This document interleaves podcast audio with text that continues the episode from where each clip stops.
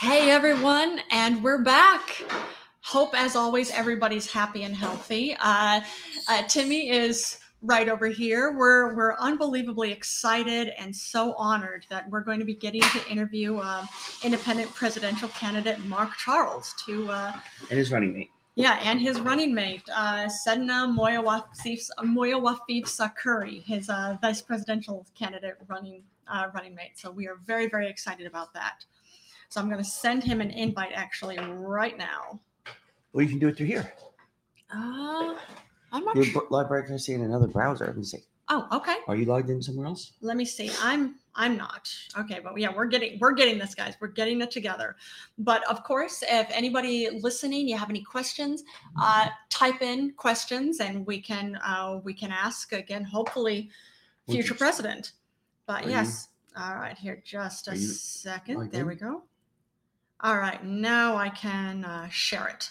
And I'm going to share this. Uh, share this with what? No, you can share it here. Look, right here. Look. Okay. Well, I'm going to text you it to him right here. But you, look. Right, watch. Yeah, I see that, but I'm going to text it to him here. Okay. But you can Okay, just a send it here too. Okay. All right, guys, we're getting it together. What's his email? Or the email? Um, I can do it right here. here, just I don't I don't have the email for him, so here, just that's why I'm texting him. Right. There you go. Just a moment. All right. Very good. Yes, very cool. Uh, but yes, again, if you have any questions, uh, go ahead and uh, type in the what? Movie milk. What am I doing? Movie milk. I can't Oh, see. okay. Mhm. Thanks. All right. Uh, but yeah, uh, text in or type in any questions you have for him so we can ask them.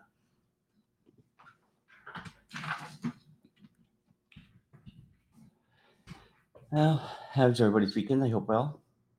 Yeah, hoping so, as always. But yeah, very cool. All right. All right, I'm gonna compose. And there it is. There's the email address. If you want to, there you go. Send it to anybody. Um, no, not an email to anybody. Right. So, okay, we'll go right back to this. But yeah, so very cool. So uh, Mark Charles and uh, Sedinam uh, Moyowasifza-Curry should probably be joining us in a few minutes. But yeah, good things. Yeah, busy weekend. Yeah, I think so. It's been a good weekend. I feel like it was a good weekend. It was. It's always a good weekend with you, honey. Aw, same for you, Panda Bear. Of course it is. Yes, of How course. honored are you? I am honored, baby. That's the truth. Well, I was uh I was laughing. I was telling him, uh, all right, yep, Mark got the text. So good things. Um, so yeah, so he's going to be uh calling in in just a bit um on this. But yeah, I was uh, laughing with uh, with Timmy before. Yes, exactly, laughing, ha ha ha, just like that. But I was uh, laughing before about how uh, well I know usually uh, when I when I work out, or sometimes when I meditate, uh, the little one, Major Buttons, likes to get involved. So I was doing a plank. It was a 60 second plank I was doing, and the little man came up and he had those huge eyes as he crept up to me because, of course, he's hunting. He's hunting mommy. Um, so he crept up and then he stood up on his back two legs and got the top of my head and the back of my head. And he's chewing on my hair as i'm as i'm holding this plank pose which is rather funny. So i i laughed and i said you're getting mommy you're getting mommy. And after after i don't know like maybe 15 20 seconds of that he realized okay this is boring because mommy's not responding. Other than just saying oh yeah just yeah you're getting mommy oh but yeah that's i couldn't get over this i can't get over it we've uh, topped 5 million virus cases here All right. in the us Is that a good thing? no Oh. but i'm just just loving that because it's wait it, it's just going to go away that's that's what we were told right it's just going to up and go a lot of away things They don't, you know, they don't know. They do their best. uh, i think there are those that do their best and then i think there are those that just generally don't care There's a lot of people like that. what's that A lot of people like that. it's Like, true Biden's just playing the sidelines you know i until it. You know, i could see what you're saying but that's why again that's why we're definitely uh backing mark Charles. let charles me get my note. Oh, okay. Yep. Um, but yeah, it's um, yeah, it's uh, it's interesting just how uh, just as time passes, how everything just seems to be falling apart more and more and more. But then we're happy. Just uh, I know that's one thing I know uh, Timmy and I both love. Just the amount of times, the amount of awfulness, the amount of hell that it seems that just about everybody's going through. We're just so unbelievably happy to uh, uh, find hope. Uh, there, there are moments of light, moments of happiness that show up here and there, just to, enough to keep you from it feels like losing your mind. And again, that's another ma- major reason why we're so behind Mark Charles. He's very much, uh, again, he's an independent presidential candidate, and uh, we're very excited excited to start hearing more from again Sedinam, his uh, his vice presidential candidate. Uh, but just hearing presidential candidates talk about how, um, and Mark Charles has been like this from the start. The whole thing, it's the difference between uh, uh, make America great again, which is the idea that it used to be great and we can make it again. And then the idea of, well, America's already great. We don't have to make any changes. Uh, I would think, oh, uh, here, just a moment. I'm getting a call from Mark Charles's uh, Mark Charles is uh, one of his uh, handlers. Sorry, guys, just a moment.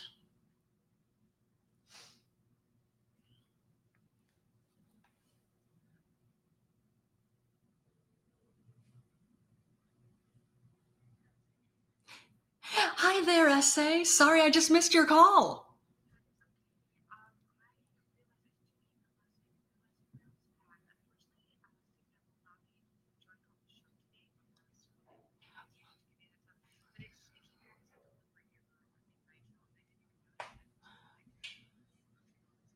Well, that is okay. That will work. Thank you so much, SA.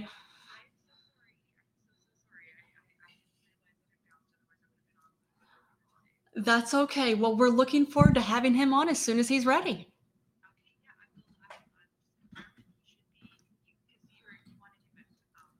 Uh, we're actually on already, so he can call when he can call in whenever he's ready.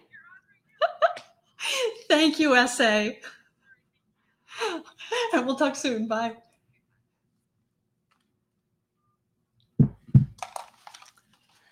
Okay, everyone, we got a little bit of an update. Sorry about that again. That was, again, she's uh, part of uh, uh, Mark Charles and uh, Sedinam's uh, presidential uh, candidacy, well, part of their committee for, uh, for elections. She just called in to let me know that Sedinam actually will not be able to join us, but Mark Charles will still be joining us. So he'll be joining us basically any minute now, which is cool. Oh, but I was saying before, it's always uh, we're appreciating just the uh, uh, the uh, the uh, moments of light to see that there are people who actually do care. There are people who have uh, uh, what is it? Have uh, better, perhaps better intentions and a better uh, better forward looking viewpoint for uh, where not just uh, not just this country but the whole world could go. And uh, Mark Charles talked about how uh, well you know what if you want to talk about how uh, making America great again, it's uh, things really weren't so great before. Uh, you had that's why the civil rights movement had to happen. That's why slavery, well, slavery, which technically didn't come to an end, that's why that it uh, it had to at least take a step in that direction. That's why women had to be finally offered the right to vote. Uh, and then, if you want to talk about how things are perfectly fine now, nothing needs to change. Uh, look at all the protests going on, uh, protests that are rightfully going on as far as uh, again uh, fighting against police brutality. Uh, but yeah, it's very, very exciting to see a candidate step forward and not just say about how okay we're we're going to keep things the way they were or we're going to take them back to the way they were because that's not good for anybody except for old white guys. But yeah, uh, I don't know if you heard me or not, yeah. but yeah. So uh, SA, let me know it. She, oh, she is amazing. So very cool. So he should be joining us at any minute. Very good. Yeah, I think so. But That yeah, it's like cool. with um, you know how they say about alcoholics or um people that abuse drugs Yes. when they say um, oh, admitting there's a problem yeah. is the first step Yes. in any kind of like recovery. Yeah. That self realization that wow, it's you know maybe I do need to, you know, not drink heavily or whatever, Yeah. you know, whatever thing that's bringing you down in your life that's consuming you. And it could be the, the two go tos are always alcohol and drugs It's true. for some, whatever reason. But the fact remains that I think uh, when that saying is, you know, when uh, first the biggest step is admitting there's a problem, Yeah. just like with this uh, country. Yeah. You have to admit, and that's why I think Black Lives Matter is, is trying to tell people there's a problem, and and of course, sure enough, you know, for even most people, like I've found, I know there's a problem, um, but for most people, not most people, but a lot of people are friends and relatives that uh, you're not close relatives, but you know, people you talk to and have in everyday experiences with. Um, Yeah. I was shocked how many of them are just like, "Oh, what's the problem?" You know what? Yeah. The whole so what? You know, like there, there's you know we've come a long way since the '50s. It's only been 50. That's only 50 years. Yeah. 60. Just like 70 almost. I could, I could say the whole thing is you know well technically we've been flying for about 120 years. You know the Wright brothers did the Kitty Hawk thing around 1900, right? Yeah. I think so. Uh, Early 1900s. Yeah. Oh, I don't think it was 1800s, but 100 years isn't that long. It's really not. we're going to the fucking Mars, and you know, there's uh, was it was it Sputnik, or the one, the one they launched in the '70s is still sending pictures back, which is amazing to me. I feel like that is Sputnik.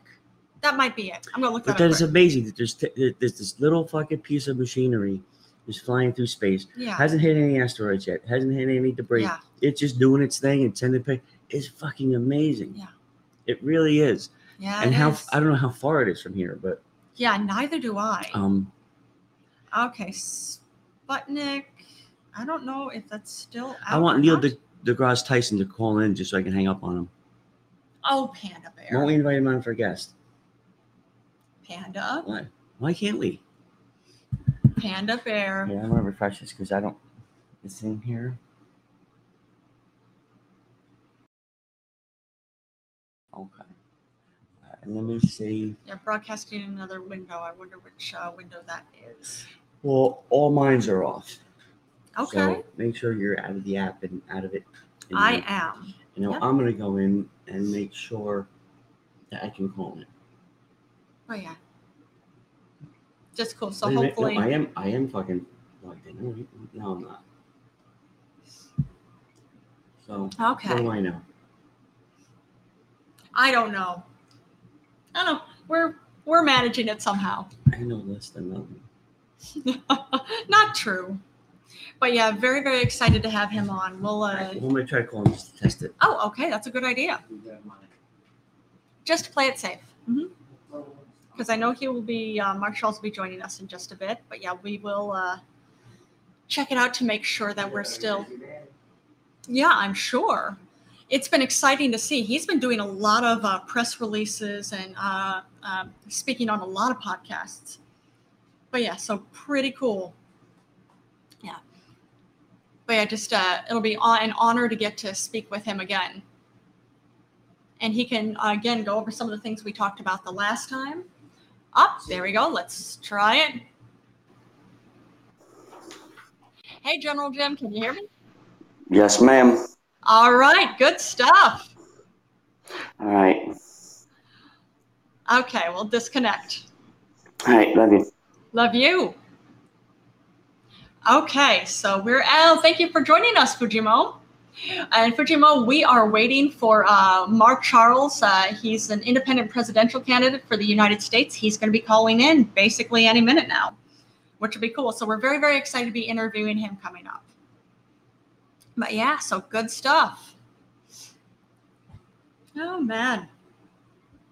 Uh, this is uh, yeah. Let me see. I'm looking for some other for some other news and things that are going on at the moment. Uh, it's uh, you know what I can I can appreciate this. Apparently, well, 41% of Americans have adopted a, uh quote unquote minimalistic lifestyle. I can respect that. It's I mean minimalism kind of makes things easier in the first place. That's one thing I, I I know Tim Timmy and I've talked about this before too. Of course, uh, this uh, the lockdowns and the pandemic have affected people in very different ways. Of course, it's been very, very uh, tough on people having to actually go out and work during this and uh, coming into contact with people on a regular basis like people working uh, you know service jobs working at grocery stores doing deliveries they're the ones who are getting sick uh, we've timmy and i've actually had it pretty easy for it because we've uh, we've I know we've followed the lockdowns and we've stayed home and of course Major Buttons is very very excited that we're here all the time. Say it again. It is. It's true. As far as entertainment, it's uh, there are some films that are shooting, but really not many. Not any big ones. Nope. And uh, not any big films, not any, uh, uh, not any television, from what I understand. And theater is going to be shut down until, at the very least, spring of uh, 2021, which is, I know I'm finding that very difficult. I mean, of course, even films and anything like that, but I'm It'll go by fast. I hope. I think this winter will calm things down because people do want to get out. I mean, I'm stir crazy too, but like I said, I we actually had a lot of practice with me uh having to like stay home and It's true. We did. because just the surgeries I had. Yeah, we did. So we we so uh, kind of worked out, if you will. Yeah, exactly. We had training for it. Then we were just ready to do this. Yeah. And then, of course, Major Buttons is very, very excited that we're home all the time because, I still got to do my t-shirts. oh, okay. No, I mean the whole. I want to do those custom T-shirts that are like, you know, uh, I went to New York and all I got was this stupid COVID nineteen Yeah, they're good. That's a good idea. Yeah. or whatever. You know, whatever the first one was. It was funny. Well, I went to wherever and yeah, whatever. oh, yeah. Which is, I mean, that's funny. It's funny. Oh, man. give away his prizes. Yeah. Connected with oh, Yep. Fuji- Fujimo. Yeah, Fujimo. Fujimo's joining us. Oh, man. But yeah, oh, this is something. Hawaii is going to be all mail in votes. oh what? Oh yeah. Well, they're smart. You know, it's a good idea. Well, hopefully we'll get Tulsi Gabbard in the fucking mix. You know what? Well, yeah, we'll see. We'll see uh, where that goes. Apparently, she was defeated um, for uh, senator, uh, but I don't know. We'll see. Did she? Uh, from what I don't know for sure, but I don't saw. I saw something um, talking to speaking about how somebody somebody else was elected as senator in Hawaii, and the title of it was "By Tulsi." Was what? By Tulsi. Oh man, it sucks. So I don't know. Well, now they're saying that Elizabeth Warren Warren um, had raised the most money for um, uh, Biden, so she might she's the forerunner or whatever. You know, it's it's disappointing. I liked what she had to say. Yeah, well, Uh, she's too progressive. Yeah, there you go. Oh, because we can't actually have any progress, right? Because then they have to admit there was a problem in the first place. Then It's true, even though there very very clearly was a problem in the first place. Hmm Oh yeah. Oh, I'm loving this. Wait, the White House is uh, trying to trying to uh, see if they can have Trump added to Mount Rushmore. Yeah. Really? you know what? I don't Really? not? Really? You know what? Say what you want about the president, but um, one of his things always was and always will be Yeah. Just like John Mulaney made fun of it. It's just you know hobo's dream. You know, Yeah. whole, oh, I'm going to put buildings, my name on buildings, and mm, Everything's You gonna be gold. at my TV show, I'm to fire people with my children. Yeah. You know, with that being said, is that a surprise? This really isn't, Isn't. so much of a surprise considering. I guarantee there'll be like post offices named after him and stuff. I guarantee. Say what you We'll want, see. but history will write him as as a as like a Teddy Roosevelt, as a whole, uh, you know, one that, you know, a wild man kind of. Definitely. But unlike Teddy Roosevelt, he actually, I remember back in the, uh, I think it was during the Clinton administration when the real estate market was fucking overvalued then. yeah. Um, um, I, um, I could swear I remember him um, making the argument for uh, why Central Park should be um, actually um, uh, some of it sold so they can build buildings. It's a valuable piece piece of real estate. I get that, but Central Park is so nice. Well, that's what they're saying. It's just the whole Central Park Conservatory. There's that uh, Strawberry Fields that John Lennon bought, and he paid whatever he had to pay. It's Yeah. like in perpetuity to Which where I guess if they do sell everything else, they can't sell that Yeah, Strawberry Fields. which is cool. Hence Strawberry Fields forever. All right, yeah. Hey, Mark Charles, I see that he's entered the entered the live studio. You can call in whenever you're ready. So, but you know. You But know yeah. I hope they don't. I mean, I and I even understand it too. There's a uh, the homeless population has gone up considerably. I mean, we already have a large homeless population in NYC, all across the U.S. But uh, considering how many buildings are here in NYC sitting empty, now apartment buildings are sitting empty. There's uh, something seriously sick about allowing, and again, as uh, as uh, colder weather will be approaching uh, it's okay to just leave people living out on the streets. Because if I hold on to this, I'll make money on it down the line. Really?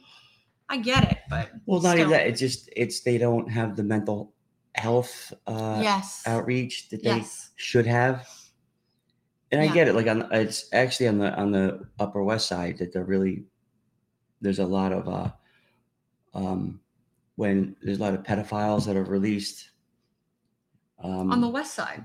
Yeah, Upper West Side by Trader Joe's up there on 72nd. I didn't realize like that, whole area there to where I guess um if you're registered sex offenders, a lot of them go there. To that area. I mean, that's Wow. because they they're having housing there now, or instead of a shelter, and like it's um, it's just they tried to do too much too fast with it, and I don't know if it's part of the pandemic or whatever, Maybe. but I know because they were releasing a lot of people out of jail, and you know, most people in jail, I would say, eh, most people in jail,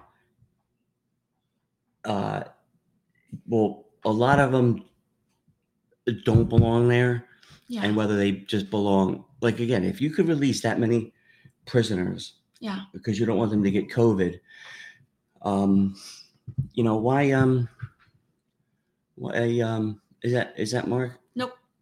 Nope. Well, it might be. Let's see if it is. And Uh, then no, ex- because Mark Charles it is right just- here. we'll just see, and then it might be someone else, and we'll have to explain what's going on. Hi, Fujimo. Hi, how you doing? Good, hey, doing? Fujimo. We're getting ready to do an interview with Mark Charles, so we're going to have to disconnect with you, okay? Okay, no problem. Uh, thanks, Fujimo. Thank you, Fujimo. Thank you. Keep listening, though.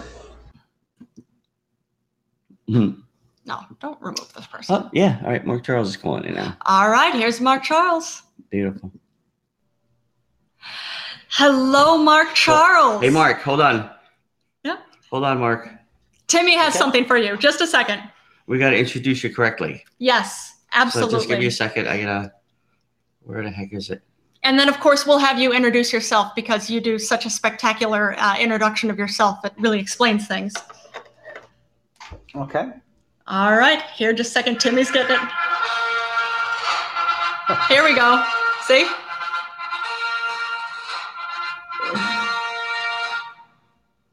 Here it comes. See? Do the wave. Yeah, exactly. Got to practice the wave. 'cause- back to the right, to the left. Do the point. Like it's just all right. You know. You know. Yeah, You you gotta practice that part, Mark. Because it's it's gotta it's gotta be you. That's great. One, one of our volunteers who I um has been with our campaign almost from the very beginning uh, in last summer of 2019. Uh, this volunteer made their ringtone that noise, that that, that song. Yes. So whenever yes. I call, and- and they assigned it to me. So then whenever I call, she's like, they, she knows they know it's you. it's me calling. See, that's perfect. See You that? Great minds think alike. Exactly. But we are so honored to welcome you back again. Now, everybody listening, this is Mark Charles. Uh, how about you uh, tell our audience about you? Well, thank you. So let me introduce myself. It's good to have you back, okay. by the way. Thank you. It's good to have you back Charles again. Yanish, yeah. Can Oh, you hear me okay? We yeah, can. fine. Okay. Okay, so Mark Charles Yanish, yeah. Sin beke dina inishla, do to glini bashis chin, sin beke dina dasha che, do to the cheat ni in our Navajo culture, when we introduce ourselves, we always give our four clans, and we're matrilineal as a people with our identities coming from our mother's mother. So my mother's mother is American of Dutch heritage, um, and so I say Tsinbake Dene. Loosely translated, that means I'm from the wooden shoe people. My second clan, my father's mother, is Tohiglini, which is the waters that flow together. My third clan, my mother's father, is also Tsinbake Dene. Then my fourth clan, my father's father is Totochitni, and that's the Bitterwater clan. It's one of the original clans of our Navajo people. And I just want to acknowledge I'm speaking to you from my home today in Washington, D.C., and these are the lands of the Piscataway. And I want to honor the Piscataway as the host people of these lands. And I am and deeply humbled to have an opportunity to live on these lands, and I'm grateful for their stewardship of these lands, these hundreds, even thousands of years. The Piscataway are still here, and I just want to honor them as the host people of these lands. You want to know what another fun fact, Mark? I grew up in I grew up in Piscataway, New Jersey, and it was named after that tribe. Oh, okay, yeah, It- yeah. they- the- the- I just grew up. They called it Piscataway growing up, so I, I it's hard for me to change that name ever since To Piscataway. right because ever since I you know Yeah. could even talk, that was you know now I learned it. Yeah. But it's, it's another uh, coincidence. It goes to show how uh, how deep again the roots run of again Native American. uh, You can Native try to destroy things, but you can't. Yeah. Yeah, yeah. The, the the Haudenosaunee are also up in that area, up in New Jersey, and kind of up this coast between here and uh, New York City, New Jersey. So yeah, but I'm that I'm. That's good to hear. How are you doing? We're Yeah. we're doing well. How are you doing doing during all of this? Um, things are a bit crazy, but actually, it's it's kind of funny because we are the only campaign, our campaign that is 100% online. We are. I, I don't know if we're the only one, but of all the major campaigns, uh, we are 100% online, meaning we're not doing any in-person public campaigning anywhere in the country, even signature collection for ballot access. So everything we're doing is online. So if you Okay. would have told me a year ago that I would be running for president this August and I wouldn't be traveling anywhere, I would have been very confused because Well, it's um, I, I imagine so. I literally haven't I haven't been on an airplane um, or even much less really in a car outside of DC since uh, March of last year. but Or it goes to show how responsible spring. you are, though. Yeah. It, it goes Yeah, to show that our- how responsible that is. You know, like in everything considered, It's true. you know, um, Yeah, our campaign made the decision very early that we were going to remain online. We knew that this was a, a pandemic. We knew that there was not going to be a vaccine for um, 12 to 18 months. And we knew that the best way to prevent the spread of the vaccine, especially to the vulnerable communities, which oftentimes are communities of color and uh, our elders, sure. um, the best way would be to social distance, wear masks, and to uh, not Stay go home. out in public. Yeah. Oh so yeah. that's what we've been doing as a campaign. But of course, it must make things tough on a certain way. Like you said, not being able to be in person doing things, but that's still very responsible that you're trying not to get people But sick. fiscally responsible too, because you don't have all that overhead. You can, Yeah, we're saving a lot of money on travel and hall rentals. Um, we are, uh, you know, one of the things that makes it makes it more challenging doing everything online is connecting with local communities in the states around the country. You know, because once you're online, you're kind of anyone can watch, and it's hard to really kind of target an audience only for, especially if we do a live stream or a Zoom call or something like that. You know, you can you can focus it on a certain area, but almost you're always going to get people from all over the country listening in and hearing in. And so we're trying to tackle that as a campaign team of how can we actually uh, focus our live streams and our uh, our messages to a more uh, localized audience um, while we're doing things online. So that's one of the challenges we're trying to uh, get over right now. right. Well, maybe we could have you in, come in more often, like when every, maybe once a week or once every two weeks or three, whatever, you know, this way, you, you know, it's always that whole, well, Mark Charles is always on this show, it is, whether it be Yeah. whatever day of the week, always this time, just for an update and see what people can do or It's true because yeah, because it's been very exciting to see you doing so many press releases and seeing you doing so many, like you said, Zoom calls and other other podcasts. It's good to see that you're getting out there and more people are getting to know you. Yeah, and, and Yeah, with, with the whole three, you know, I haven't heard it lately when I talk about you with the whole well, the third party candidate is not. I haven't heard any of that, which is good because I, I, like an article today I read that we're, you know, Joe Biden. They, even the Democrats are saying that he's probably not going to serve four years. Well, then why is he running? Why is he running then? Right? Yeah, you mean eight So- years? Yeah. Yeah, he had he had 50 True. years to screw things up, and he did. So you know what? Oh, but You know, I know we he's- get a lot of the third party uh, dialogue going on on social media. It seems like I'm responding to that or seeing that very regularly on social media. But we we work very hard to point people not to celebrity or to name recognition, but to vision and to um, platform. And you know, to this day, one of our best campaign tools is our announcement video that we released 14 months ago. Yeah, it's a great video. Um, Actually, we were looking for a picture off of that the other day. Yeah, and I'm like, if I can get people to just watch that video, uh, no, virtually all the time, they will come back and say your vision is amazing. Um, you know, We- they, yeah. they, I get emails from people in tears, literally in tears, saying, "I just watched your video, and I actually have hope for our country again." So Yeah. when you have one of the the Republicans running one of the most divisive candidates they could find, and the Democrats running one of the least inspiring candidates they could find, um, it doesn't take a whole lot to really distinguish yourself. And so that's what we've been trying to do as a campaign. Yeah, well, and I think too. I think everybody falls into the trap to where, say what you want about Trump, he gets everybody to play their game. And what I mean by that is you watch like the Yankees the, or whatever team, there's very, very strong team. They go to like a team with a lousiest record and they get their asses beat because they stop playing their game. They got thrown off one play and then they figured they're going to zig, you know, and move off the script and they get decimated. And I think like that's what both political parties are doing too. They're just playing Trump's game. They're getting sucked into the crazy. That's what it is. That's a good way I have not heard one person say, you know what? I don't. I know what the president's doing now. I don't want to talk about that nonsense. I want to talk about how to fix this stuff.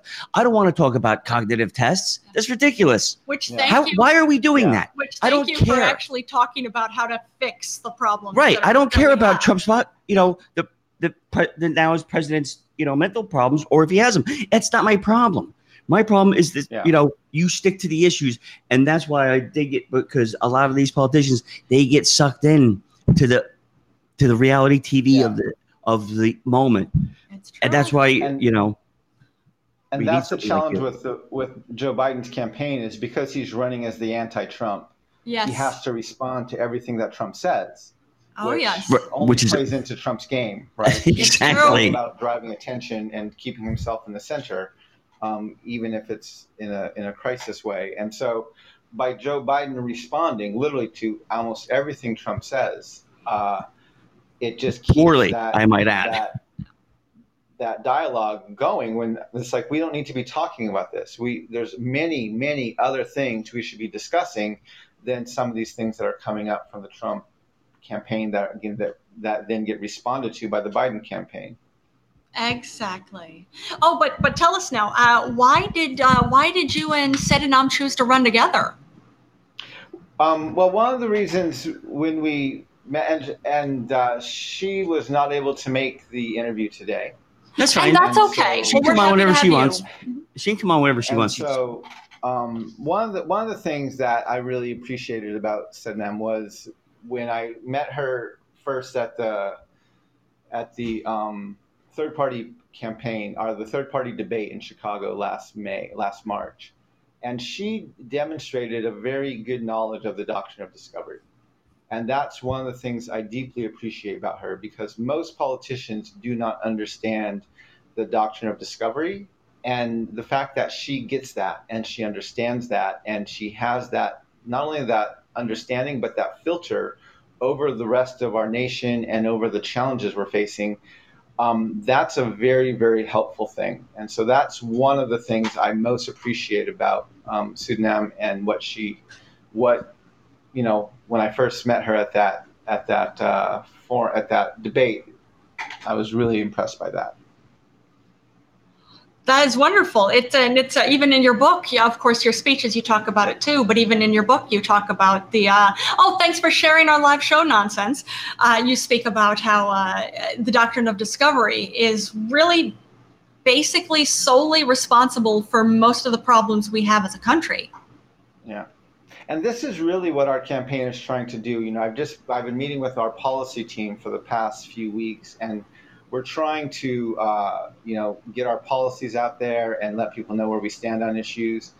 And one of the things I realized as we got deeper and deeper into those dialogues is we are in a space where the two parties are not able to have discourse on anything, right? We're in the midst of this global pandemic. We have tens of millions of, of people unemployed, and our Congress can't even decide if they want to provide or extend um, unemployment benefits, right? This Yeah. is how broken our system is. It's and true. so when you talk policy, oftentimes you're not talking policy, you're laying out your shopping list or you're filling out your bingo card, right? You're saying, so I Huh. check this, I check this, I check this, I stand here on this and here on that and here on this. And then people can come up with their lists and their bingo cards and say, okay, well, this candidate matches my, my card or this candidate doesn't match my card. And then they love you or they hate you. But either way, they stop listening to you. We, mm. we don't Yes. have the ability as a nation to have discourse, meaningful discourse about these very important issues. And so, one of the things that we're actually beginning to do in our campaign and to shift our policy dialogue is rather than just releasing a checklist of this is where we stand on this bill and this is where we stand on this issue and this is where we stand on what this candidate said, we're saying, no, there's something deeper we have to discuss here. There's something deeper we need to learn how to have a conversation about and to frame. And if we don't learn how to do that in a in a in a diverse setting, we're never going to pass anything. You know, I mean, yeah, and that's even if you look at at let's just take Bernie Sanders for example, right? If he Yes. had not suspended his campaign, if he had won the nomination, right, yes. and if he had somehow become president, yes. he there while he would have a lot of support for his uh, Medicare for all, he would also have just as many people on the other side of the aisle saying that's never going to happen, right? I mean, Yeah. um, Mitch McConnell has n- termed himself the Grim Reaper. And Yeah. his goal is just to kill everything that comes out. And so there because and so even though you're you're where you stand on a certain issue may get you into office, Yes. we've seen that doesn't mean you're going to be able to govern. You're not going to be able to actually move these things through unless you can drive it down your opponent's throat, which is what President Obama did with healthcare. It's what President Trump did with this border wall. And so our nation, I would argue, has never had the ability to have proper discourse about these issues in a diverse setting. They did have discourse when Congress was only white landowning men and the White Huh. House was only white landowning men hmm. Yeah. and then they could find some way to maybe some compromise on a few things because they all basically believed in the centering of white landowning men. But as Congress has got more diverse, we've demonstrated as a nation that we're not able to have this type of conversation. And so our campaign, rather than just giving people our checklist, and this is where we stand here and that's where we stand there, we're saying, no, we need to learn how to reframe all of these dialogues. And then we need to begin to demonstrate and model how we can talk about them as a country how we can actually have discourse on these issues. And we did that for the for the first time. Um, we really framed our. We're doing our policy uh, live streams on Saturdays. And this past Saturday, I did a live stream on environmental issues and what we need to do as a nation. And rather than just laying out a, our, a checklist, I went through and tried to reframe the entire environmental conversation. Oh. And Okay. that's what we're trying to do as a campaign. Okay, so the whole idea is basically, I, and I was wondering that was going to be my one of my questions too. Is uh, you're uh, like you said, there's going to be uh, some inevitable backlash from people who don't see things your way, who don't want to see these changes that Or we clearly power. need, or don't want to give up power. Uh, you think if you just uh, restructure the way you speak about things, that's how you can draw more people in, like like other Well, members of government, so that you can get somewhere. Yeah. So how so one of the things we said about about the environment, and there's some things that there's a lot of things that we debate that don't need to be debated anymore, right? We don't need to Yes. debate whether or not global warming is happening, right? That's, You're right. We don't need to talk about that. Um, Yes. That's that's a pointless conversation right now. Um, And so now we can have rigorous debate, and the Democrats are trying to have a rigorous debate about, um, you know, what you do about carbon. Do you how do you price carbon? What do you do about green energy, and how do you do work with that? Uh, what do you do about recycling and reusing and rot and and the, the right to reuse and all these sorts of things. All those debates are good and necessary, and they're having that debate out there. And the Republicans are in engaging it in some way too. But both parties are centering the economy.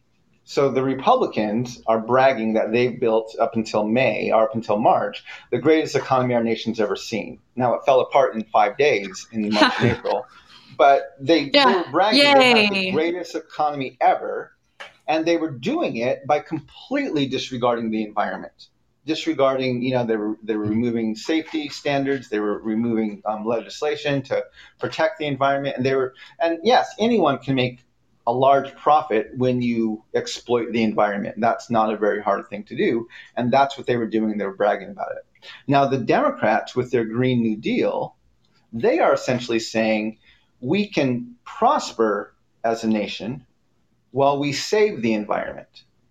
So they're promising all these jobs and return on investment in green energy and all these things while we save the environment. So both parties are centering the environment, are, are centering the economy while they're either exploiting or trying to save the environment. But what we need to do is we need to actually center the environment and say we may actually may need to make some painful economic decisions because we're coming up to a tipping point. We're about ready to drive over a cliff.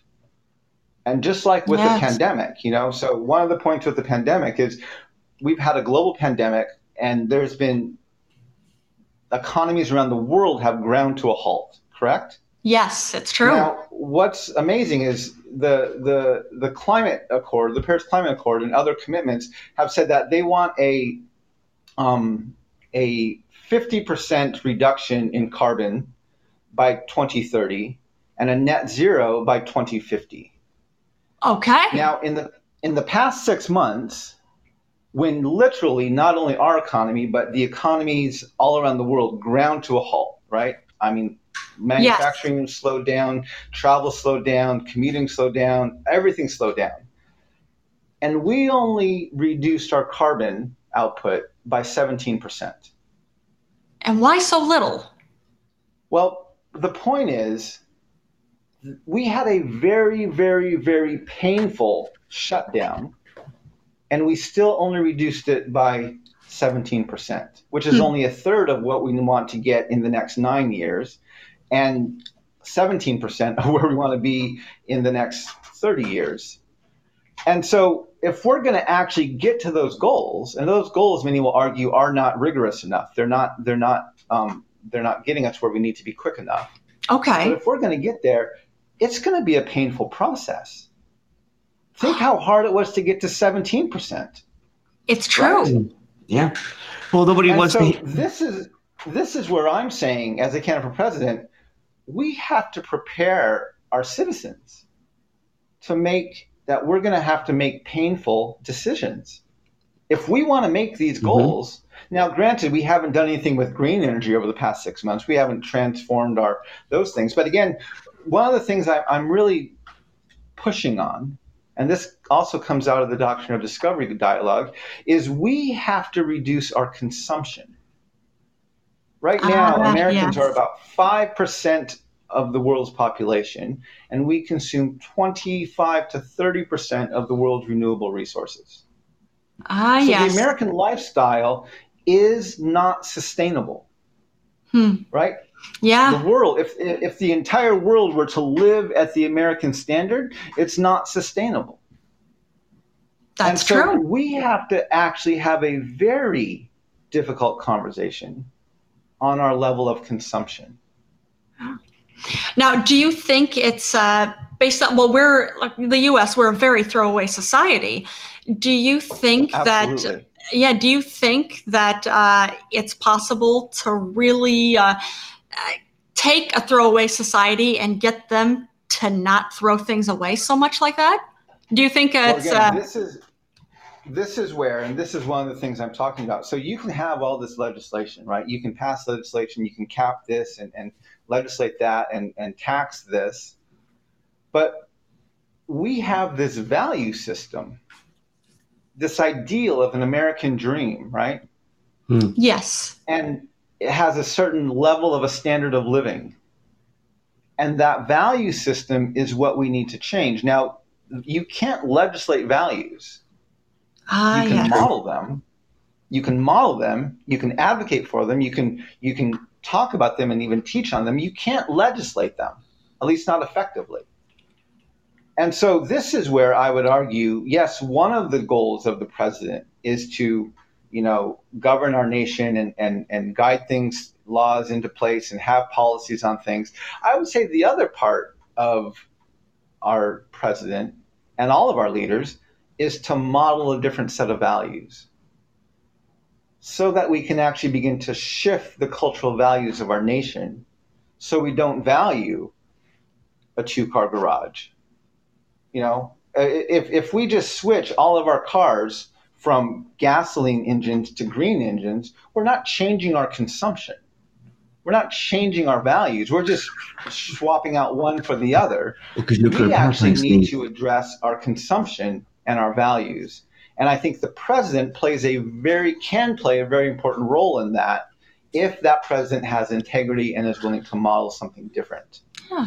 It sounds like more of a uh, the way you're describing it. It sounds at least at least to myself. It sounds more easy easy to digest. It's uh, uh it's a shift. Like you said, it's Yes. not just like oh, uh, you know, just stop this. Like no, you just do something different. Yeah, and and and so one of the challenges we have is our our leadership does not have integrity, right? So Huh. I, I did some No research. kidding. right now, they can't they can't decide on, on unemployment benefits if they want to extend those or not, and they're they're saying that paying people this extra six hundred dollars a month or a week is actually motivating them to not go to work, hmm. not to go back to work. Now, one of the things I, I looked at, I looked at the, the ten leaders from the from the Congress, both in the House and the Senate, from both parties, the ten leaders, and found that I think it was seven of them have been in office since the 1990s or even earlier than that. Well, Joe Biden's Yeah. been in there They've been in 47 years. for at least 20 years, right? If not some even 30 or 40 years. Yeah. It's crazy. Okay. So that Oh, yeah. they've been in office during the Great Recession, during the housing market crash. They were in office during the government shutdowns. They were in office during the pandemic. They have not had, they have not felt income insecurity No. in 20 to 30 years, Yeah. right? Yes. So it's not surprising that they're willing to play a game of chicken with people's unemployment insurance and benefits because they have not experienced income insecurity or housing insecurity in several decades. They've gone through all of these huge crises that have literally shaped millennials' lives. It's and true. they haven't even experienced them. And so this is where I'm like, our leaders don't have integrity. This is why they're not taking these things seriously. And so we need leaders who actually, I said, this is one of the greatest arguments you can make for term limits. Yes. That we actually have people who remember within the past eight to 10 years, oh, yeah, I remember, you know, this They remember the struggle. That had all these ups and downs. I remember these struggles. I remember how much a gallon of milk costs. I remember trying to pay my rent and not, you know, even even if you look back to the government shutdown of two and a half years ago, right? We had our government shut down because Congress couldn't do their job and decide on a budget, and they kept getting paid. Meanwhile, they required TSA workers to go to work without pay. Right. Which which yeah just doesn't make sense but like you said it's no even integrity whatsoever. yeah And so while so while the Republicans are saying yes, the economy, we had this very robust economy last or in January and February. And some chan and some senses they're right, right? We had 11 years of a bull market. We had um, unemployment at historic lows. We had um, corporate profits at historic highs. There were a lot of signs that the economy was humming along pretty well. But the reason it all crashed in three to five in five days is because our economy actually wasn't working. We had yes, unemployment was low, but that's because so many people were working two to three jobs. It's because right. minimum wage actually isn't livable. It's true. Even at fifteen dollars. Is Mitch McConnell is saying, oh, eh, you know, six six hundred dollars a month or a week is too much money. People are mo- aren't motivated to go back to work. Well, so what he's saying, these workers that we call essential, correct? We call them our frontline workers, our essential workers, and we're yeah. saying they're not worth a livable wage. So we call them essential, but we pay them and treat them like they're expendable. And I am quite certain that Mitch McConnell would snub his nose at a job that only paid six to seven hundred dollars a week. You would think confident he would he would never consider taking a job, and yet he's saying we need to pay these essential workers who are putting their lives on the line by working during a pandemic, we need to pay them even less than that.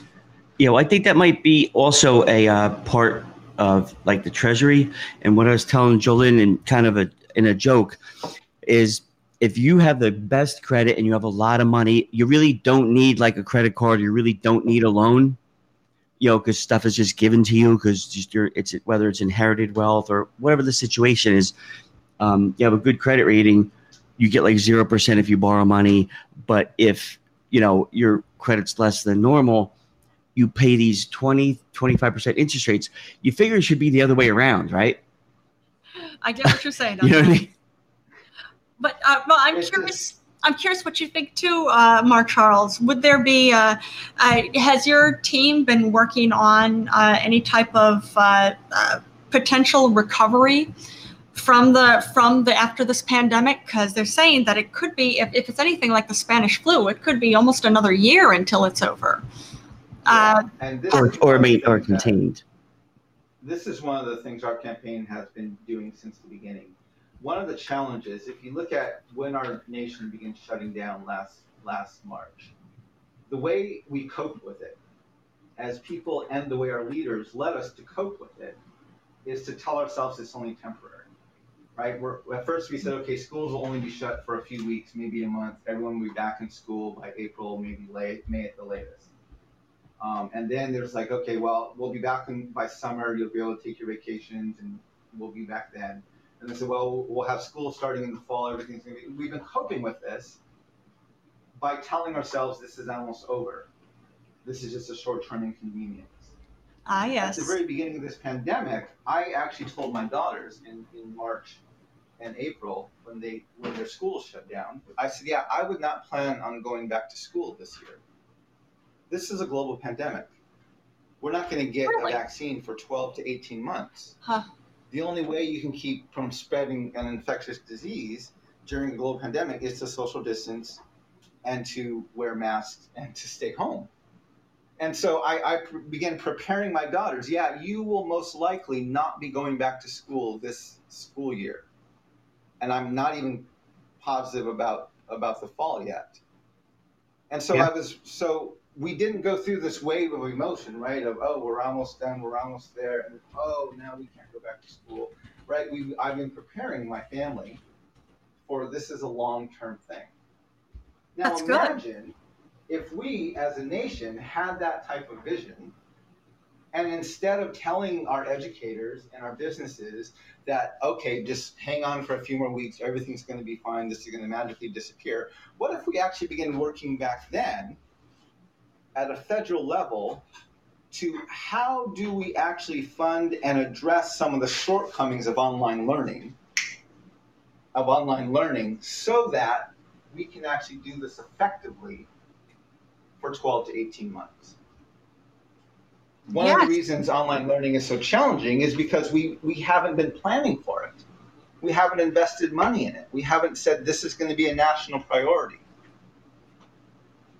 Sure. And so this is what we need to do as a, as a country is we need to actually cope with this better by looking at it for the long term and not saying it's going to be over in just a few weeks or a few months.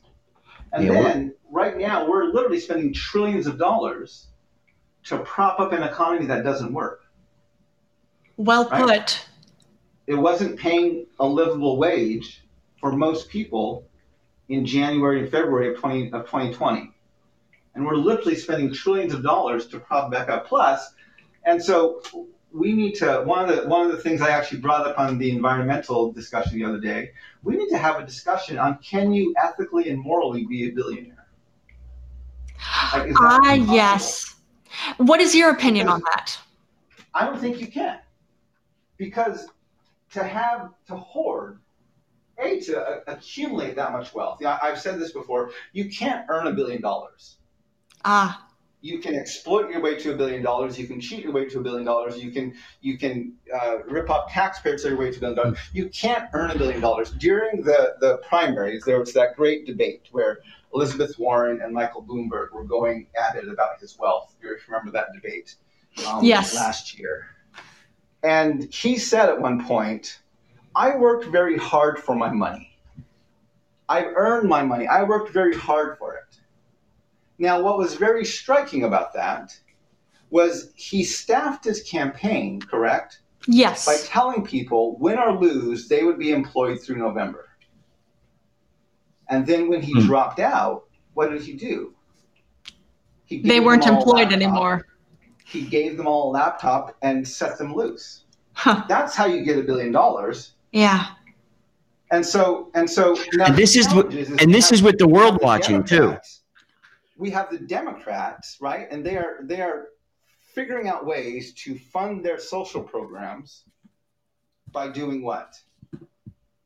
Taxing billionaires. Yes. Well, if you want to tax billionaires, you need an economy that continues to produce billionaires. There you go. Oh, That's Well not going to fix the problem.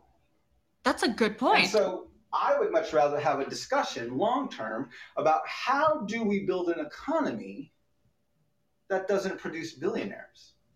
yeah. Not not by taxing them, but by actually addressing some of the systemic inequalities in our economic system. Right. Like if, for example, so- if you if you want to tax a billionaire, say at twenty percent, say he makes a billion dollars a year at twenty percent, instead of having him make a billion, if he makes say a hundred million, you take that nine hundred million, you give that to to the workers as part of their salary, and that that twenty percent will still get paid through their ta- their you know their income taxes. So Well, they'll this you know that way it's a little more spread out and everybody's as paying their fair share, as it were. this is where I think Andrew Yang comes in, and he has a very Yes. intriguing argument about universal basic income. Yes. And he says because of automation, because of technology, we are actually reducing the number of jobs we need, right? And so It's we true. need to find a way to continue to feed people and pay people and get money in people's pockets, even though, well, technology and corporations are sucking up their jobs because we're Hmm. finding more efficient and more and better ways to do things. And so he brings in a very interesting argument about universal basic income. I'm intrigued by him. I'm not convinced he I, I he hasn't convinced me yet how to pay for it. Just like Okay. Bernie Sanders hasn't convinced me yet he knows how to pay for Medicare for all. I believe healthcare is a right, not a privilege, but he hasn't convinced me yet he knows how to pay for Medicare for all.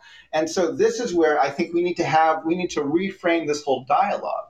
You know, one of the one of the things we need to talk about, I would say, is our understanding of what it means to be a corporation, right? Because corporations, what do they do? They limit your liability. yes. Yes. So we have people like Donald Trump who incorporate businesses, literally drive them into the ground into bankruptcy. yes. Hundreds, even thousands of people lose their jobs, lose their livelihoods, and people like Donald Trump walk away having pocketed millions of dollars. Yes. I think we need to have a discussion on executives of corporations need to have some skin in the game. yeah Okay. So the uh, just need- having they- a corporation doesn't be- protect you legally. They yeah, they cannot I- I don't think they can they can profit wildly from a corporation that later goes bankrupt. Mm-hmm. Huh. And so I think there has to be some sort of we have to we have to make them accountable. So right now we have a lot of corporations going bankrupt, right? Yes. What are they doing? Well, they're they're asking for permission from bankrupt judges, bankruptcy judges, for the the right to pay their executives six and seven figures Yes. Mhm. Because they don't want to lose the talent during the bankruptcy. Yes. But they can lay off everybody who worked for them. They can love everyone else, but they actually increase the pay of the people who help lead the company into the ground. Yes. And so what I'm saying is we have to we have to tweak this so that yes, if, if you if you're able to make money off your corporation, that money you make actually you need to be somewhat liable for it, where you can't just pocket that. So I just read an article today um, about a lawsuit against I think it was one of the uh, the CEO of McDonald's who um, he he uh, had some inappropriate actions and he um, was moved out of the position and he was given like a $42 million bonus. And then it turned out he lied about what he had done wrong and he had covered up some stuff. So Huh. now McDonald's is suing him for that $40 million. Yes. Right? And I think that's what we need to have. We need to have some way where maybe you don't put at risk what you brought into it, right? So if you had a million dollars before the corporation started, that million is safe. But if you if you profit twenty million dollars over your, the time you, you run and lead this corporation, and then it goes bankrupt at the end, I think when the corporation is liquidating, a good piece of that twenty million the person who was the executive needs to be held somewhat liable. That seems reasonable. Again, the problem is, is we have this environment where people who literally pocket billions of dollars have very little liability, and yet they're playing with the livelihood and the jobs and the and the income security and the housing security of hundreds, thousands, maybe even millions of employees. And they have very little at risk. So it's not just about taxing billionaires more. It's about creating an environment that actually makes it harder to actually earn a billion dollars. Without losing. Yeah, which well, it doesn't seem unreasonable. It sounds like if you say that right off the bat, it sounds unfair. But that explanation of it, it sounds perfectly reasonable. This Oh, is no. what I'm talking about. We have to reframe all of Yes. the dialogue. Yes, absolutely. Yeah, We one of our look at them from a different angle and come to a different and hopefully better solution. yes, and that's what one of our listeners had said. So many of our problems is because the language is broken. Uh, so yeah, so that absolutely makes sense. Now you mentioned a few minutes ago about uh, like uh, loving the idea of uh, Bernie Sanders and even Elizabeth Warren had said it, uh, um, Medicare for all, but not sure, not being sure if uh, that's actually a possibility. Uh, what does what does Team Mark Charles see as a good option as far as uh, healthcare, uh, making it So so, it's not the so? Democrats don't even want Medicare for all now. What's that? I believe Democrats very don't even want that. strongly. I believe very strongly that healthcare is a right, not a privilege. Right Yes. now in our country, it's a privilege, and I believe it's a right.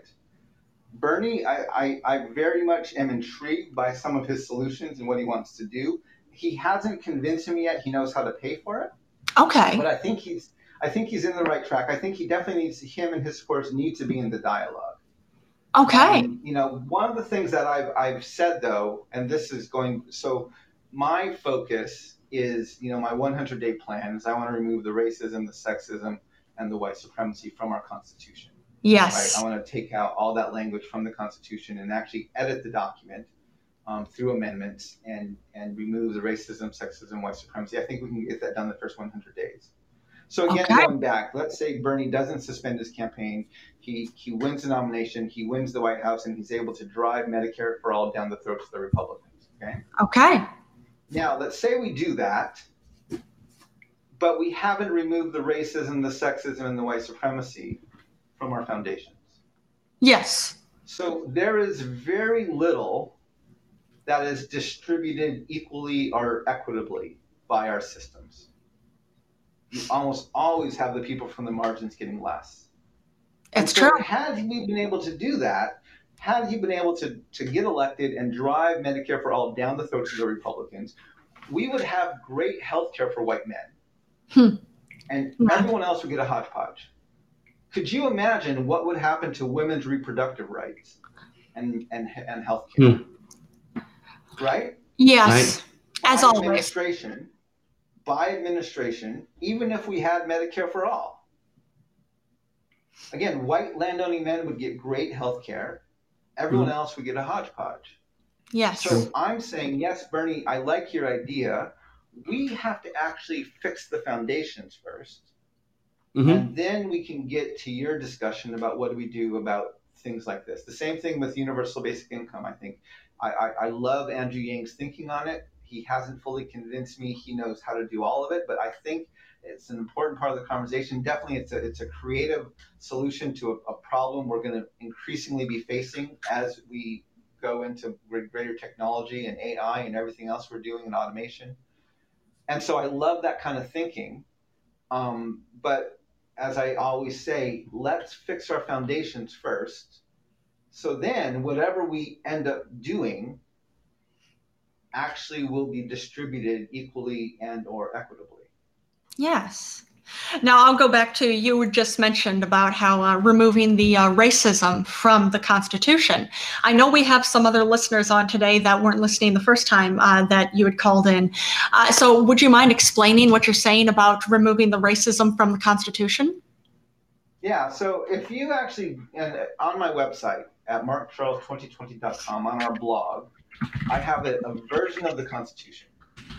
And probably about five years ago, I read the Constitution straight through. I don't think I had ever done that, especially not as an adult. So I read the entire Constitution, preamble through the 27th Amendment. Okay. I was shocked as I read it. There were so many racist, sexist, and white supremacist statements littered throughout the Constitution. There are 51 gender specific male pronouns 51 he, him, and his. There's Okay. not a single female pronoun in the hmm. entire Constitution. I was so appalled, I started actually going through it as I read it with a, with a, a strike through font. I downloaded it to my computer, I put it in a hmm. text editor, and I put, use a strike through font. Okay, every time it says him, I'm going to change that to a gender neutral pronoun or a proper noun. Yes. Right? Let's, let's take the sexism out of it. The, the, the racism, if you read Article 1, Section 2 of the Constitution, this is the part that determines who is and who is not included. First of all, it, it never mentions women. Second, it specifically excludes natives. And third, it counts Africans as three fifths of a person. That's the three fifths compromise in Article 1, Section 2. So I just put a clause through that, or a strike through font through that clause. Let's, you shouldn't even never said this. Yes. The 13th Amendment, which most people thinks abolished slavery. It doesn't actually abolish it. It redefines and codifies it under the jurisdiction of the criminal justice system. What it says is neither slavery nor involuntary servitude, except as a punishment for crime, whereas the party has been duly convicted, shall exist within the United States or any place subject to their jurisdiction. So Just wow. So clause slavery's okay if it says punishment. keeps slavery legal in prison. Hmm. So this helps us understand why we have the highest incarceration incarceration rate of any country in the world, and why we incarcerate people of color at three to five times the rate we incarcerate white people. This is why we have things like George Floyd being literally murdered, lynched by the Minneapolis Police Department, because this is where we constitutionally protect white white supremacy and slavery is in our policing system, in our criminal justice system. And so, in my edited version of the Constitution, I just removed that clause. Let's just abolish slavery. Neither slavery nor involuntary servitude shall exist within the United States. Period. Yes. No clause keeping it legal in prison. Yes. Now, if you read through this version of the Constitution, you'll notice I'm not changing checks and balances. I'm not changing balance of powers. I'm not changing so much of what people appreciate about the Constitution. And actually, by making these edits, I'm actually helping the Constitution to say what most people believe it already says. Very true. Most people are surprised at how exclusive, how racist, sexist, and white supremacist the Constitution is. I've told people if you if you think the Constitution was meant to include everybody, get on a Zoom call with some women, some African Americans, and some Native Americans, and read the Constitution out loud. Yes. You will be appalled at how racist, sexist, and white supremacist that document littered throughout the entire document. And so my goal is let's just remove the, that language from the Constitution. And this isn't going to be the final solution, but this actually gets us to a much better playing field where now actually we the people can actually mean all the people. It's like you'd said. Uh, it's like you've said a few times before too. It's working on the foundation. Now, do you think? Uh, do you think like at the even after a little bit of time after of course start yeah you have to actually work on the foundation because clearly the whole the whole damn thing's falling apart. It's uh, it's all of course corrupt. Uh, do you think that working on the foundation is going to be enough to really actually even uh, tackle issues like police brutality? And clearly again uh, the kkk and uh, nazism is we're finding out it's a very very strong part of our government. It's yeah it's Entrenched. entrenched. And well, and that's where, you know, so right now, even in the past three months and two months since the, the murder of George Floyd, we've had a very robust debate in our nation about policing, about systemic um, white supremacy, about institutionalized racism. And, you know, Joe, Joe Biden has suggested maybe we need to shoot people in the kneecaps instead of in the chest. Um, has suggested maybe we should ban a few chokeholds. Um, I'm the only candidate who's saying we should abolish slavery. yes Hmm. If we want to get rid of this institutional problem, we should actually go to the root of it, which is Abraham Lincoln protected white supremacy in the 13th Amendment in our criminal justice system. So let's remove that clause, and then we can actually reform it. Just banning chokeholds or shooting people in a different part of their body is not going to fix the problem. This is not a training issue. The problem is our Constitution's working huh it's doing what it actually says it is going to do. And Oh, so we have to, this is where we have to change the foundation. If we want to reform the criminal justice system, we have to start with abolishing slavery. Later, we can get to the, the conversation about, about training. But we have to start with, re, with fixing what's embedded in the foundation. And I'm the only candidate who's advocating for this. that's true Yeah, well, you're too nice of a person. That's why I would say Joe Biden is an idiot because that's his solution. Well, instead of shooting him in the chest, just aim down lower. That's again, you know, it's it's a fire. You need water. You don't need soda. You don't need Yes. see. You need water. You know, he's This just is such an idiot. That's not how you this is do it. you know, the, the, the two party system is designed to Yeah. Serve oligarch. maintain the status quo. Yep, it's true Exactly. It's exactly. designed to It's- maintain the status quo. And so this is why we have to actually run, have candidates run outside the two party system. We have to get people comfortable and give them the courage to vote outside the two party system. Um, if we want change, Real change. you actually have to break the status quo, which means not voting Democrat or Republican. hmm it's and true actually going outside of that system that is all about maintaining the status quo. The two party Right. system that tells you they're going to fix things after 100 years. Know, we, we messed up for 99 years, but now we got the answers. So if you just elect us now, this last time, this is the last time we swear, we're gonna get it right this time you know. Well, you're talking about how like uh, encouraging, well, letting people know like, hey, there, you don't have to vote for uh, blue or red. There are better options than Democrats or Republicans.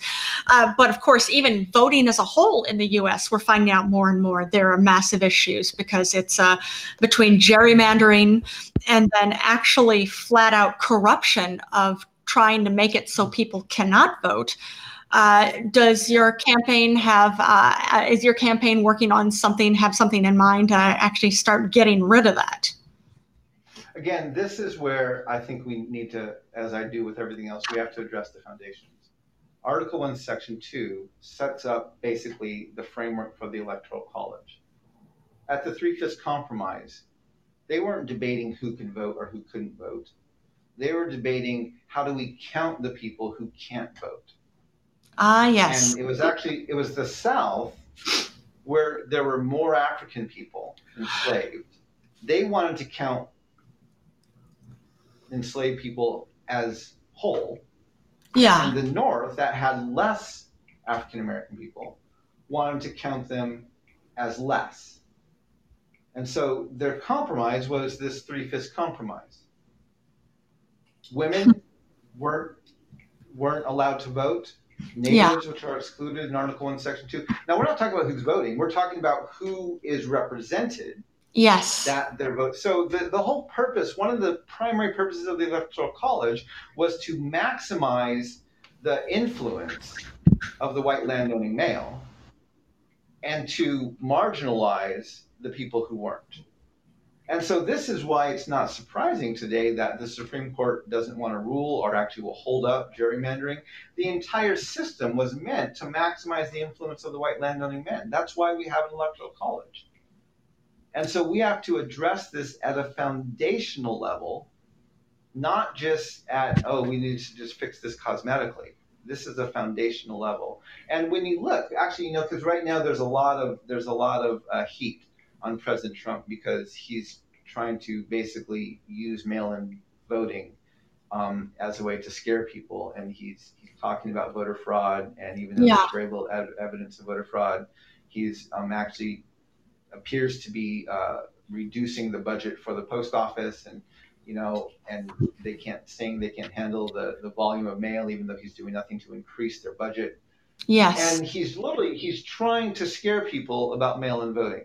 Now the Republicans know that the more people vote, the less chance they have of winning.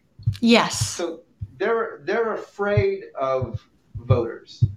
Yes. The less voters, the better chance they have. Now Democrats, they are afraid of competition.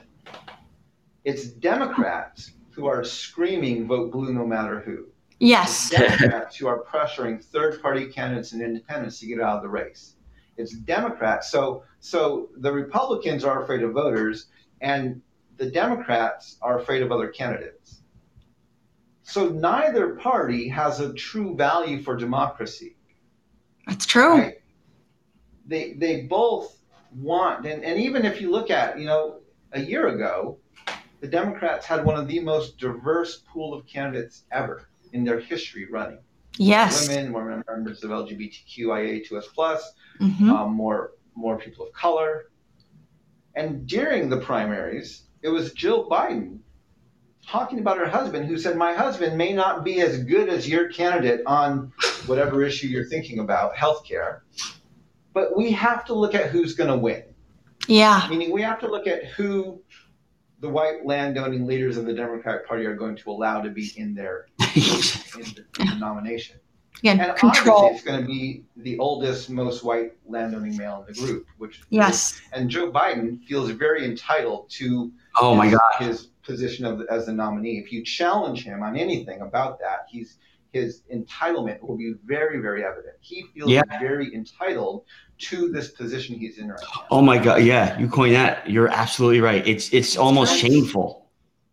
and so and so over the over the course of, of the campaign you know because they the the primary season runs through iowa and new hampshire iowa which is the fourth whitest state in the country or the Hmm. sixth whitest state in the country new hampshire which is the fourth iowa which has the highest percentage of private lands in the nation new hampshire which has the highest level of home ownership literally they run their campaign making white landowning men the gatekeepers of presidential politics Yes. and so it's no surprise that come December and January, all of the people of color are removed from the debate stage.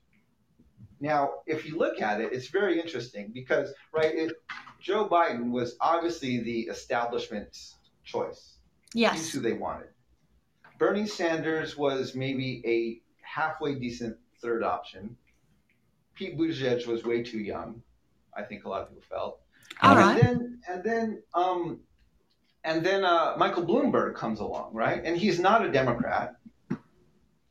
But I think the establishment kept him around because they're like, okay, if Joe doesn't catch fire, because Joe looked pretty anemic as a candidate. Like he looked, his, his campaign was not very robust, right? He didn't have a lot of life in his campaign, Yeah. and and so there was a lot of fear of like, is he actually going to be able to to get the the nomination? And so Michael Bloomberg entered the race. He spent over a billion dollars, if I remember correctly, and they actually changed the rules, right? They changed the rules for the primaries for the debates so that Michael Bloomberg could debate. They took away the, the number of, of the amount of money they had to raise because he wasn't raising money. And so while they're removing the people of color and the women from the stage, they're creating space for Michael Bloomberg to get in. And then Elizabeth Warren took care of him in that one Yes. debate I was referencing earlier. Yes. And then it was in South Carolina, you know, so we had we had Sanders and Buttigieg in in the, some of the early races, and then we had Joe Biden, who had this improbable victory in South Carolina, and literally within 36 to 48 hours, the entire establishment of the Democratic Party aligned behind Joe. Hmm. He's the white guy we can stand behind now, right? Yeah. Just dropped out. Amy Klobuchar dropped out. Elizabeth Warren dropped. Like literally, they were just they were falling like flies yeah. because the establishment was getting uh, finally okay. We have our white landowning male. It's not going to be Pete. It's not going to be Bernie. It's not even going to be. It's not even going to be um, uh, um, Michael. It's going to be Joe. And so then he was. It was just a coronation the rest of the way around. I, eventually, even even Bernie dropped out, and it was it was essentially just a coronation. And Yeah. so again, the the Democrats are not. While they had a diverse group of people to start the campaign, it was very clear throughout this entire race that they were just trying to figure out which of the white men they were going to have they knew they weren't going to have they knew they weren't going to have um, Cory Booker. They knew they weren't going to have a woman. They knew they weren't going to have um, you know others. They were trying to decide between of the white men which one was going to be the best one to represent them. And Joe was their favorite. And once they saw he had a fair amount of support among the African American community in South Carolina, then the whole party just establishment just went nuts. consolidated behind him, and then they he got coordinated on. He'll get coordinated in a few weeks now. They were all marching in step. Yep. Huh. Joe's going to do what we want him to do. stuff. Yeah. Fascinating. Yeah, Joe, Joe His is work. the establishment. He absolutely is the establishment, and and uh, uh, according to the old rules, it was his turn, right? Yeah, which is just Mm. nuts to me. Yeah. But it's I mean, it's not because it's when you're the you know it's the whole, like you said white landowners, or actually any you know it's primarily white landowners. But when you have any landowners that are, you know, not wanting any kind of change, you know, the problem isn't with us; it's with everybody else. It's with the welfare moms because that's always a good target. Yeah. You Thanks, know. Reagan. Yeah. You know, Oh, you gotta love So, that. yeah, Gotta ask too, like, uh, and you were even mentioning, uh, like you that's talk, like I remember when Mitt Romney you mentioned before with uh, Bloomberg too. I remember Mitt Romney during one of the debates when he was running um, during the last election, prior election. yeah, He'd said to somebody like, "I'll bet you seventy five thousand dollars that blah blah blah," but that's how out of touch he is. You're gonna bet seventy. You're gonna bet two years worth of most you know average Americans pay yeah. on a Yeah. bet.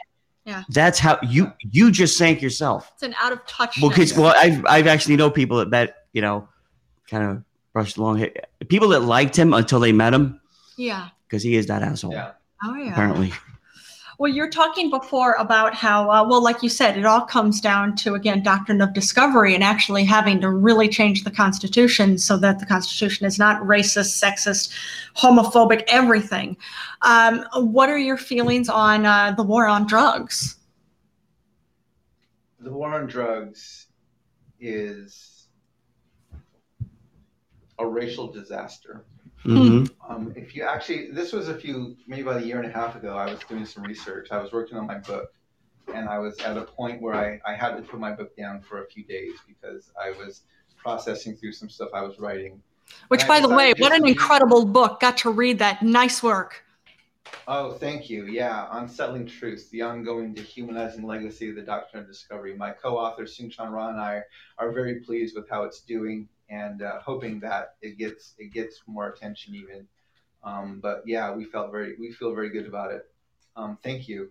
But so I was I had to put some the, the book down for a few days, and I was at a coffee shop and I decided I just I wanted I knew about obviously the war on drugs back in the in the 80s and 90s, um, and I knew it was basically a war on race.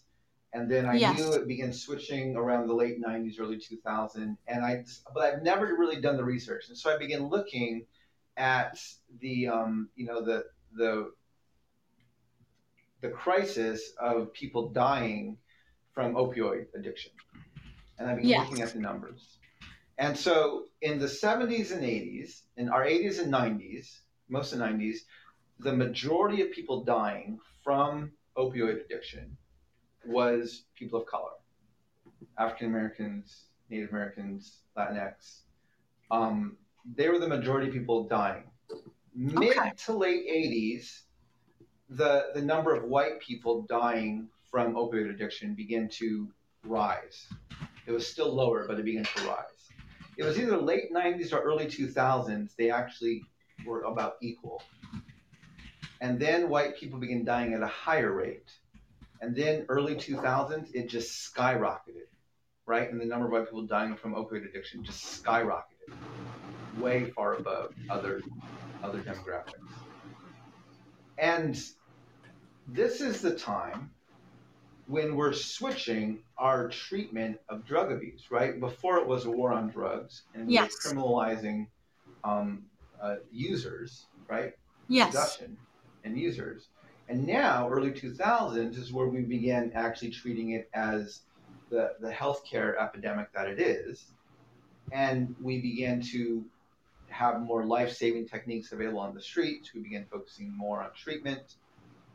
But we didn't do that until there was a greater number of white people dying than people of color.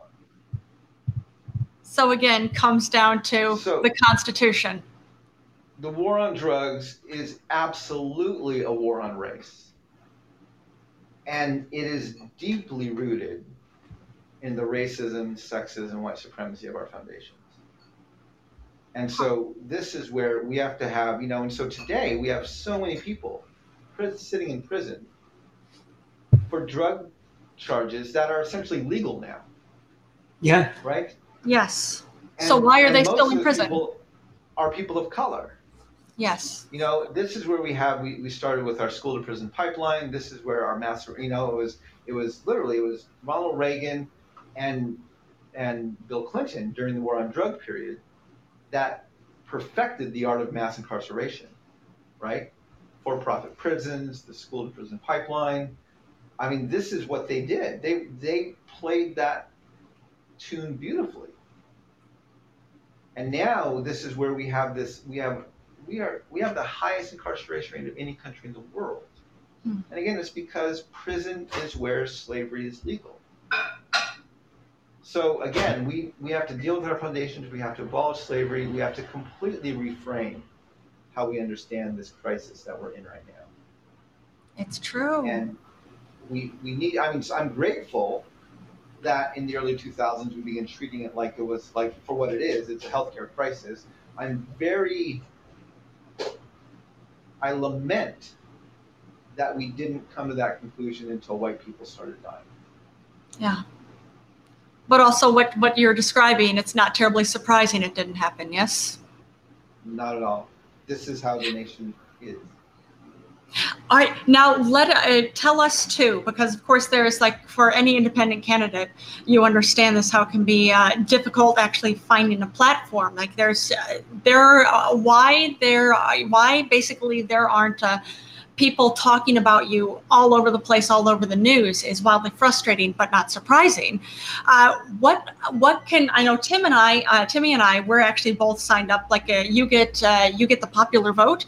We're signed up to be your electors in New York State, so we're going to Oh, do that, fantastic. which is awesome. What what can we do and our listeners do to help uh, uh, you you and uh, Sedinam uh, get farther Yeah. and more people so know right about you? now we are we are really pushing to get on the ballot or have write-in access in as many states as possible.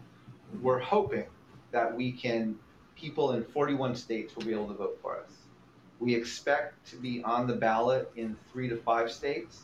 We Okay. are we're expecting that in 36 to 38 states, we'll have write-in access.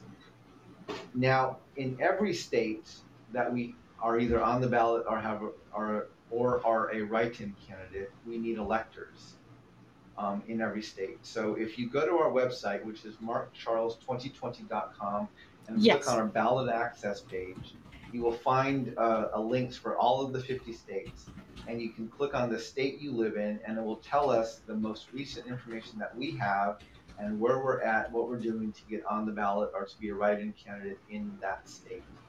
We're actually hosting um, statewide call to action uh, video calls uh, several times a week, different states all around the country to, to uh, rally people about becoming electors and getting ourselves on the ballot in those states. Um, and so that we're we're making a very big push for that right now. We have several deadlines in August. We have even more coming up in September. Um, just last week, we got on the ballot in the state of Vermont and the state of Colorado. Congratulations! On the ballot there. Thank you. We're very excited about that. And now we're looking to get write-in status, and we're working on Utah, Texas, um, several other states. We're actually hoping to get on the ballot in Tennessee and Louisiana yet. We're trying to collect signatures there remotely to get on the ballot in Texas and or in Tennessee and Louisiana. So yeah, if you go to our website and click on the ballot access page for the state you live in, you'll see all of the states we're working on, and you know what we're trying to do within each of those states. Well, that's wonderful. All right, so hey, I asked you this last time. Uh, what are you doing for fun, though? What am I doing for fun? I am so I haven't traveled in five months, which is Okay. a first for me, maybe in my entire adult life. You know, Okay. I've been home for five, which has been great. I've been home with my kids. We eat dinner together every night as a family. Uh, you know, my wife and I are working on our campaign every day. Our kids are, are at home. The summer's been kind of boring, but um, you know, we're, we're social distancing. We go out for groceries and you know for other essential things, but mostly we're staying home. So, but it's taking a lot of walks, uh, trying to do exercise. Our kids are actually really getting into puzzles right now. All that's right. cool. We, we have several puzzles laying around the house um, that that my daughters, especially and my wife, are working on.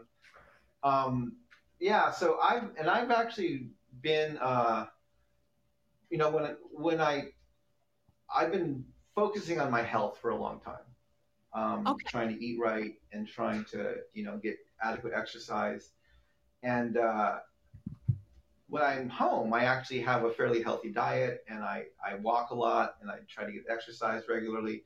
When I'm on the road, I'm uh, not so much. You know, when you're on the road, it's, it's Sure. easy to just grab a burger or to, you know, to go to bed early or whatever. You know, you just, your, your health kind of wobbles a bit on the road.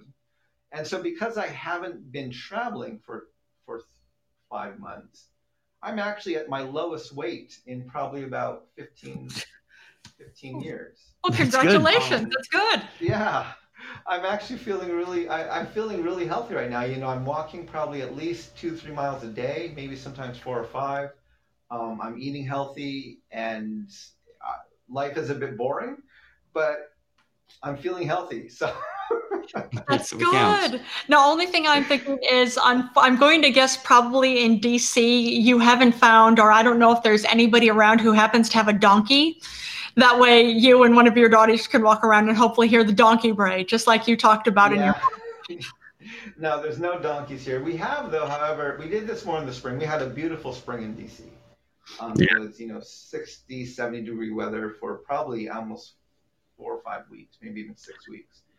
And in the spring, we haven't done that much in the summer, but because of COVID 19 and all the museums are shut down, um, the mall has actually just been a great place to go out and walk, you know, and to get out. And so we've actually made several trips there as a family over the springtime, not to visit museums, but just to get out and walk up and down the mall and, you know, just kind of go out in the evening and, and have have some family time out there. So we had done that in the spring. We're not doing that as much in the summer because it's just so humid here in the summer. You just have to stay inside, which is a bit unfortunate. Yeah, well, I want to ask your permission for something before I actually ask. I want to try to set up a basketball uh, uh, game with you and Kim Jong Il. Oh, If he says yes, would you do it? I have I need to get back into my into basketball playing shape again. I would love to um, get back into shape to play basketball. I haven't. We actually um, live not too far from uh, uh, a campus that has a court um, literally across the street from us. But because that campus has been closed down for the pandemic, we can see the basketball court, and we were going there with my kids fairly regularly to play, and we haven't been able to go there since the the entire pandemic started, which has been really disappointing because it's so close. Um, but yes, I would love to get back more in practice of playing basketball and get back into basketball playing shape again. All right. Well, I'll try to set that up, and if if uh, Yeah, if he accepts, I'll have to. Yeah, Timmy wants you to play basketball with Kim Jong Un. Well, it's, it's it's good for diplomacy. It's good for diplomacy. You know, like It is diplomacy. I, I'll give you. I, I don't know if I'm going to go that far, but um, I would love I would love to personally play some basketball. I'm not sure if Right. I want to. Um, play I'll, against. I'll leave that to Dennis Rodman. I think he has his own whatever he wants to be doing. Yeah, has a whole thing going on. Well, that counts. Oh man, well we appreciate it. Thank you so much, Mark Charles, for coming in. yeah. Thanks for your time again. You're very welcome. It's great to be with you. Thanks for taking time on the show, and we look forward to being in touch some more. All right, Looking Mark. forward to that too. Thank you again. Best to you and your family. Absolutely. All right. All right. Stay Take safe. care. You Bye-bye. too. Bye, Mark. Oh, hold on. I gotta Bye. play this. Play him out. Oh, there you go. It's done. Oh, well, All but right. still, I can hear it. Still It's true. it. You can hear this, Mark. Uh, Timmy's playing your song. I'm playing you out now. And just, don't, don't turn back because people Yes. don't like when you turn back. Just gotta walk away like, you know, dropping money, kind of turning away. Oh man, but No. this was so cool. So glad that we got to speak with Mark Charles again. Uh, hopefully, coming up, we'll get to speak with Sedinam at some point too. But I've posted his uh, websites. Uh, here's a link to where you can get his book. And right down the bottom, less when I put on his website, you find the ballot access page. That's where you can sign up to be one of his electors in your state. But we appreciate it, everybody. Thank you so much for joining us. Uh, we're hoping everybody is always staying safe and healthy out there.